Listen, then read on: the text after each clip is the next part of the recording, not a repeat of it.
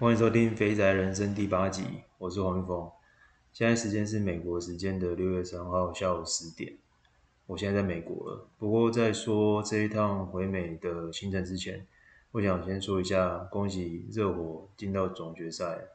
虽然说最后一场有点可惜，就是 Tatum 在第一节的时候就扭伤脚踝，然后让萨迪克可能不是以最完整的战力去迎战热火队，那让热火最后出线进军总决赛。不过我觉得 Jaylen Brown 其实那一场表现也很差，大概七次还八次失误吧，所以我觉得一切都唉，就就是其实老实说。你身体的受伤也是运动的一部分嘛，所以这个也很难说。那在台湾时间的礼拜五，也就是我要回美的那一天，热火跟那个金块就进行了总决赛第一场。那果不其然，我觉得金块整场就我我其实没有看啊，因为那个时候我我正准备要搭飞机嘛，就是搭高铁啊，然后转机捷再搭飞机，所以。我都是断断续续的在看那个文字的转播啊，那果不其然哦，就是金块打得非常游刃有余，全场应该每一节都有保持十分左右的领先。那那个巴特勒这一场表现，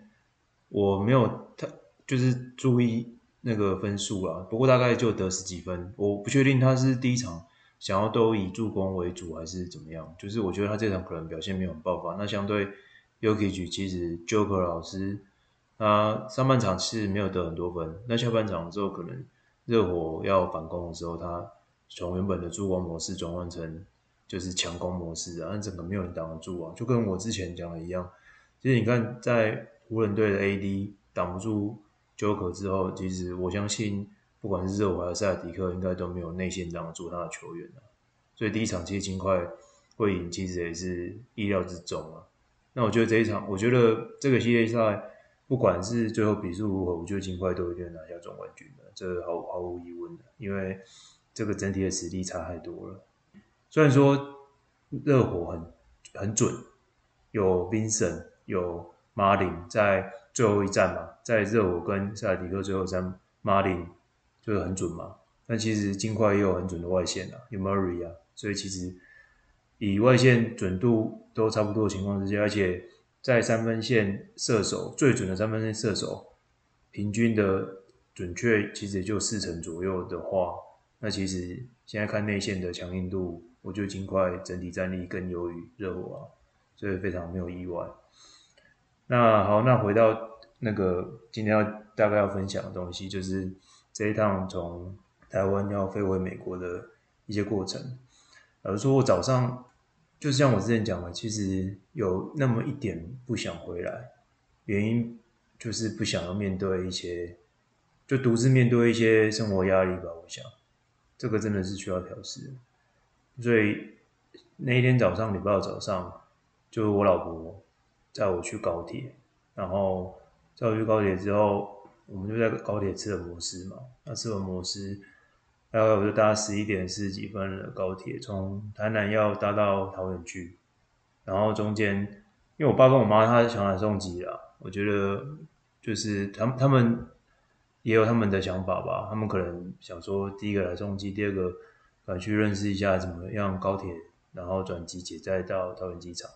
总之我觉得也不错啦。只是我一直跟他们讲说，这不用来送，因为其实到桃园机场，我我 check in 其实过程很快。那你们中途其实都在坐车、搭车、转车跟等车的时间比较多啊，就是那个效益、经济效益没有那么好。不过他们还是要，不过没关系，就就让我们体验一下吧，也也不错。所以到了彰化站之后，我爸就上车，我就跟他会合，跟他说我坐哪里，坐自由座，哪一个车厢。然后我妈是因为她去新竹照顾我姐的孩子，所以她在新竹上车。等到到新竹之后，我们三个人都会合之后。就搭到桃园去。那桃园一下车站的时候，我带他们看的指标就是机捷有，就是普通车跟就是直线跟蓝线啊。然后就带他们去去机捷走到了，呃，从高铁走到了机捷，然后买车票。不过这有个小事情要先提一下，就是我不知道为什么机姐的购票，因为他们两个都有类似悠游卡的。票卡，那我我没有嘛，所以我要去买一般的那个卡扣，然后我去买的时候，自动贩卖那个票卡那边他没办法，我不知道为什么，因为我没有零钱，然后我点完之后要去就是付钱，我用钞票进去就进不去啊。结果我爸看到他就拿他的零钱给我要去缴，然后不知道为什么，就是我是从那个高铁站。要直接搭到第二航厦，那票价是二十五块。那我爸给我二十五块，我不知道为什么那个五块钱，那个机器就是它就是没办法去验证出来，所以它机器我丢五块一直掉下来，一直掉下来，机器就一直卡在二十块。然后我要丢三十块，那机器不能找零。然后我就在试了前前后后大概试十几次吧，我想说不可能啊，这个可以找零吧？那个台北捷运都可以找零啊，我觉得很奇怪的设计。所以钞票不能付，然后他又不给找零，然后五块钱又没办法被机器辨认出来，我最后面就柜台买车票，那柜台买一买很快，然后我们就刷过去，然后刷过去之后就到那个机检那边去等，那机检那边等的时候就人越来越多，我就跟我爸妈说没关系，等下进去之后你们先抢位置，就也还好，我们到了车厢就是机检车厢的时候，可能后来坐位置也够多了。我们三个人就这样坐坐坐坐，大概五六站，坐到第二行下。然后第二行下之后，我们从那个机姐的出口出来之后，车厢出来之后，那我们就是走到，它是在 B two 机机姐的车子在 B two，然后我们要到上面 check in 在三楼，那我就我们就搭手扶梯去三楼。结果搭上去的时候，那个华航的柜台那边排一堆人。所以我是等，因为我本来以为我过去大概五到十分钟就确定了，所以可能他们来一下下就结束了，所以他们没有经济效益啊，就没想到我那边等很久。那等完之后，又在柜台那边跟他跟那个 check in 的柜台人员又又小聊了一下，他就说：“哎，你要去那边工作，其实最近好像也蛮多台湾人，就是坐我们这一班这个时段这一班。”去的，我说是哦，怎样怎样之类的，对，然后后来就是整个 check in 结束之后，就跟我爸妈他们拍个照，然后就回去了，然后我就直接上飞机。那上飞机的时候，我就想说，我这一次到底要调时差吗？到底要先睡呢？就是因为那个我第一次从台湾去美国都没有睡嘛，就跟之前讲一样，就大概整趟整趟路就睡大概两两三个小时。然后回程的时候，就是三个礼拜前整个睡死，所以我这次就是我就在想说，我到底要用怎么样的策略去调整时差？结果不等去想之后，装去过没多久，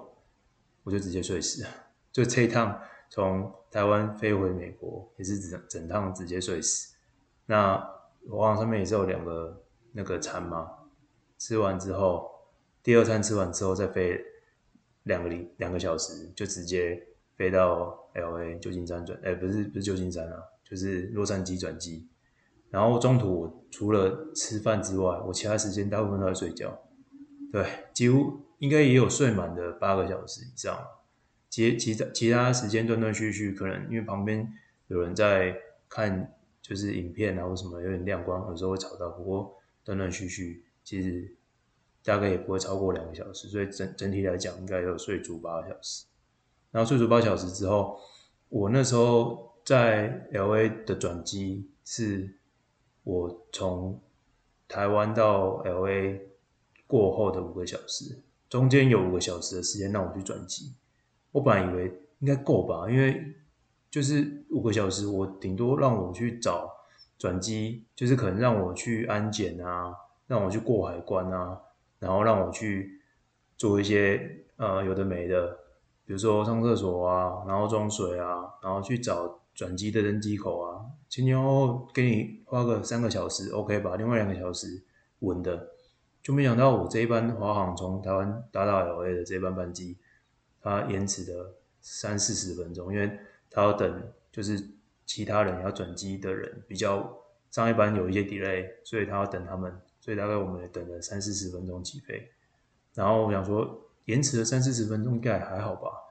就不是诶、我我直接要从 LA 那边要先过海关的时候，我我吓傻了。它它有分两个地方，海关的地方有两个地方，一个是本国国人，就是美国人，他们那边有一道，所以他们那边应该很快，因为他们要入境，他们是美国人，所以海关不需要问什么。然后另外一道是我们这边就是非本国人民的，那边真的是我吓傻了，排了大概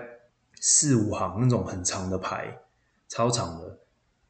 我想说这个这个到底要排多久？我本来预计再给我半小时，结果不是，我整整在那边海关排了一个小时才排到我，也应该说才让我过过关，就是整个问完还被海关人员问完之后，整整一个小时诶我整个觉得哇，这真是太久了。那这边再讲一下我我过海关，其实那个人员问我的一些话，我觉得蛮有趣的，可以跟大家 share 分享一下。就是我一拿去给他看我的护照嘛，然后因为我这次就是重办我的签证嘛，就签证延长，然后要看到他就看到我签证延长，他就说：“哦，你是来这边是 for business 吗？”我说：“对啊，我就在那个。”那个亚利桑那这边工作，他说：“哦，亚利桑那，对。”我就说：“我我等一下还要转机从 LA 转到亚利桑那。”他说：“哦，那你的公司在做什么？”那我就跟他讲说在做什么。做完讲完之后，他就有点自问自答，就说：“哦，所以不是我想的那样子，是是怎样怎样。”我说：“对。”但后面又讲一串，他可能自问自答，我完后面完全听不懂。后面那真的是太太快了，然后后来就很快，大概。整体的询问大概五五分钟不到吧，他就说 OK，你可以走了，那我就走了。所以整个海关等最久的就是排队，等了一个小时，然后面试就是面谈，大概五分钟结束了。对，然后后来我想说一个小时应该这个应该是 OK 了吧？后面应该我现在已已经 delay 了一个小时半，后面应该稳的吧？就不是诶、我那边过去之后。我要先去认领行李嘛，然后领完行李很快就拿到了，因为我在海关那边等太久了，所以行李在那个转盘上面其实已经很快就我的就出现了。我拿完行李之后，马上直接去托运，因为他进入境美国，你要转机的话，你都要先第一次都要先去拿你的行李，拿完之后再去重新托运，然后就是拿行李之后就赶快重新托运。我想说应该很快，然后后来不对。我过去之后，然后从这个航厦要走到转机的航厦，我大概找了一下，大概就是他这个机场要出去这个机场外面的道路，然后走一走，走到那边的呃航厦之后，然后我就很快速找到我的登机口，然后要进去登机口之前，要先去过安检，然后安检也是一样，我真没瞎傻，安检那个排队人潮。虽然说没有像过海关那么夸张，可是他他人也超多，然后多到因为我带两台电脑，所以又跟我那时候从美国出境一样很狼狈啊，就是因为他人很多，然后我又要需要把电脑全部都拿出来，所以我弄超久，就是一方面要等，因为他那个过那个安检的那个就是托托运带上面的东西太多卡住，我一方面要等它卡住，第二方面。我等它卡住清空之后，我才可以把我东西全部拿出来，就电脑全部拿出来摆好，然后再送过去。然后送过去之后，因为他还要脱鞋子，美国全部都要脱鞋子，我也脱完鞋子，然后出来，然后那在那边光是排队再加上等的时间，应该有花掉三十分钟。出来之后我想说应该没事了吧，这样整整花了两个小时半。然后那时候，然后不然我想说不行，就是因为五个小时嘛，你只剩一个，你知道另外的。两个小时左右而已，我那时候就赶快过去，就是赶快走过去去找一下那个登机口。虽然说我已经知道它在哪边，就是它的标志是二十五 A，二十五 A 啊，对。然后我就走走走走走，走过去之后还有一个小时，叹了一口气，就是还好当初转机的时间是五个小时，如果不是五个小时的话，我看我现在应该要准备在机场再去。花钱再另外找转机去飞的，然后在那边等了一个，就是剩下一个小时半在那边，我整个也是直接睡在，就是我虽然说我在华航这个十一个多小时从台湾飞到 LA 中间有睡七八个小时，可是我觉得长途旅程真的还是累，而且我坐经济舱屁股还是一样痛，就是从 LA 飞回桃园机场那个一样，屁股还是一样很痛啊。所以我在登机口那边的座位直接坐着，剩一个多小时，也是大概也是睡了半小时吧，就是抱着行李在那边睡，有点危险啊，但是可能被偷啊什么啥小的，可是也管不了那么多啊。然后后来就直接那个等到时间到了之后，就直接登上丢了航空嘛。那丢了航空的飞机就跟我之前搭的一样，也是一样，它是小飞机，国内的航线。然后这一次终于，我从第一次台湾飞到美国的时候是坐走道，然后第二次从台湾回美国的时候丢了航空也是坐走道，然后华航坐回桃园机场也是坐走道，然后就是从桃园坐到 LA 是坐，因为华航这个国际的客机都是比较大的，所以它是左边三排，中间四排，右边三排嘛。那我这一次我就坐在中间四排的。从左数来的第二个座位，其实也不是坐靠窗的位置。那从 LA 转机回亚利桑那，就直接坐走道了。我这第一次真的是应该是从坐飞机以来的经验，第一次坐在窗户旁边，然后从飞机的起降啊，然后在空中俯瞰整个湾区。因为从 LA，我不知道那是湾区啊，反正就是从 LA 飞到亚利桑那，整个。空景超漂亮的，我终于现在终于知道为什么很多人都想要选走道，即便他可能起来上厕所会比较不方便，但其实这种国内的飞机，如果理论上这个只有三个小时以内的话，其实是可以考虑坐窗户的，因为其实这么短程的基基本上应该是不会起来上厕所，所以我终于知道为什么很多人都想要坐窗户，因为那个风景真的是不是可以。比拟的，然后我这次坐窗户嘛，那我右边的乘客，因为那个风景真蛮漂亮的，如果右边的乘客他在某一段时间又拿起手机要拍，我就示意他说，你可以直接拍，我就往后退这样。但其实基本上一整个就是因为我们从 LA 飞到那个亚利桑那大概只有飞一个小时半吧，不到两个小时，一个小时吧，一个小时还一个小时半，所以整整个就是。航程我都在看外面的那个风景，真的是超漂亮的。然后从那个亚利，就是飞到亚利桑那之后嘛，然后在凤凰城的机场直接拿到行李之后就订 Uber。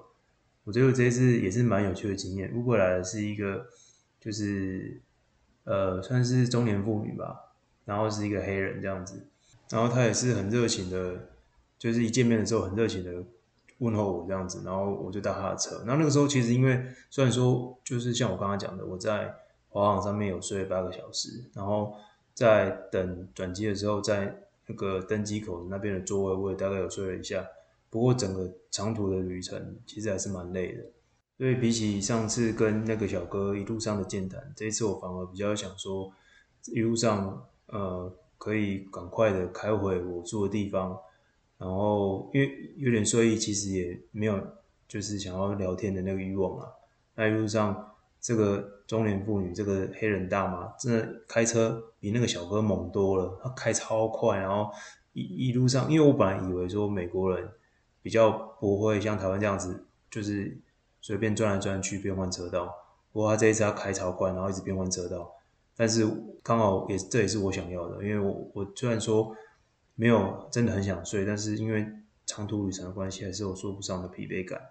所以我还是很希望说赶快载我回去，然后赶快，因为我回到我住的地方之后，不是就可以立刻休息，我可能还要再卸一些东西啊，然后还要再整理一下东西。对，那他真的是开超快的。我那时候小哥中途虽然说，呃，路上还有一些塞车，他可能花了大概三四三十五分钟才到。这一次这位。黑人大妈开超猛，有有可能是晚上的关系啊，他可能花二十五分钟到，足足比小哥快了大概十分来左右吧，所以很猛啊。然后开完之后，哎、欸，其实这中间我还是要问他一下，我说你是都习惯晚上开车吗？他说没有，其实他只会在周末的时候，礼拜五、礼拜六接晚上的单，那其他时间都是开早上的单。那我就问他说，那因为我好奇嘛，我想说美国人不是都是。work life balance 嘛，我就问他说：“那你晚上开车的话，就是像今天的话，最晚要开到几点这样？他说，像今天他可能开到一两点。那那我就说，那所以你明天会比较晚起哦。他说明天早上他会去开 Uber，然后晚上的话也是一样开 Uber 这样子，然后再来才是开白天的 Uber。那我说那这样子会大概几点起床？他说八点。我想说哇，你一点今天一点，礼拜五晚凌晨一点结束营业，然后明天八点就起来开 Uber E，真的很猛啊！因为我本来想说美国人不是都比较喜欢 work-life balance 吗？对吧？我就跟他说，你不要太辛苦工作。他还跟我说，你你也是不要太辛苦工作。那我就顺便再问他说，那你有去过台湾吗？因为刚刚那时候已经快到我家，我就想说，虽然说一路上看他那边飙车都没有跟他聊天，那因为快到了，呃，感觉起了一个头，所以可以再跟他聊一下。我就说，那你有去过台湾吗？他说没有。那我说，那你有去过亚洲其他地方吗？他说也没有。不过他有一个女儿。十三岁、十四岁，然后之后想去土耳其。我说哦，去土耳其很棒，但是土耳其毕竟是中东嘛，跟台湾这边东南亚文化上还是有点差异。他说对，不过他以后会应该会跟他女儿去土耳其旅行。那之后真的有机会的话，看要不要再来台湾或是东南亚其他地方旅行。然后接着就到我家了。然后后来到我家之后。我就跟他说，呃，真的很谢谢你，然后就走了这样子。他可能他是接其他单吧，真的很猛。我觉得他可能也不是典型的美国人啊，可能也是有那种美国人是呃很 work hard 的那种。然后后来回到自己住的地方之后，我觉得真的宛如南柯一梦啊。就明明因为我的体感，因为我在华航的飞机上面是一直睡的，所以我的体感就会感觉。明明都是礼拜五，因为我飞到耶路撒冷那边是礼拜五的晚上，但是我是在台湾时间的礼拜五的下午五点才飞的，所以因为有时差的关系，飞过来刚好虽然说飞了，再加转机，整个前前后后大概十九个小时、二十个小时，但是因为有在扣掉时差的关系，所以还是在礼拜五当天。但是对我来讲，体感上我就会觉得说，明明早上才跟我老婆吃过饭。然后在高铁跟我爸妈碰面，就晚上就来这里了，要独自面对一些事情，就是真的感觉好像南柯一梦。过去三个礼拜真的过得好快，就是有点惆怅的感觉啊，对吧？这个我觉得之后这种感觉真的很难去用语文或文字说明。我觉得以后可能常常在分享一些东西的时候，可能从里面的。一些细节可以慢慢体会出来吧。我真的觉得，不是早上还跟我老婆吃摩斯吗？然后现在就到这里了，就到美国了，就一切觉得我到底经历了什么？这样就是很不不真实啊，很不切实际这样子。然后晚上回来之后，我那一天，我我觉得还有一件事情特别要分享。我觉得如果你要调时差，真的。看你到达当地什么时候，因为纵使你在飞机上睡得很足，你长途旅程对身体的疲惫一定是有的。所以如果你到当地时间是晚上的话，刚好可以接睡觉，其实调时差我就会相对简单。因为像我回台湾的时候是早上六点七点，所以那时候虽然说我是一路睡回台湾，但是身体疲惫感还是有，所以一回来时差还是要调。不过我昨天回美国，刚好是就是到我家已经晚上九点多了，然后一回来整理一下，疲惫感上直接睡觉。所以我今天其实我觉得时差还是有啦，但是我感觉可能再过一天就好了，然后接接下来就可以去上班了。就是这我觉得是一个小诀窍啊，就是如果你真的要调时差的话，你可以就是你假设你不想那么痛苦的调时差，你可以直接选说我到达当地。尽量接近是晚上，你就可以直接睡了，然后睡起来，可能时差也就调好了这样子。对，那接下来的话，如果之后还有什么特别的事情，我再跟大家分享。那这一集就这样子喽，我们下次见，拜拜。